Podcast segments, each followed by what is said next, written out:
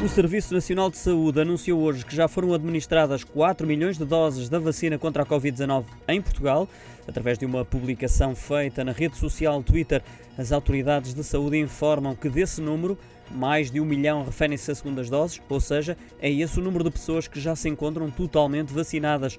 O objetivo imediato é ter todas as pessoas com mais de 60 anos vacinadas pelo menos com uma dose até ao fim deste mês, mês de maio, sendo que hum, em locais onde há um menor número de sexagenários já estão a ser inoculados cidadãos na faixa dos 50.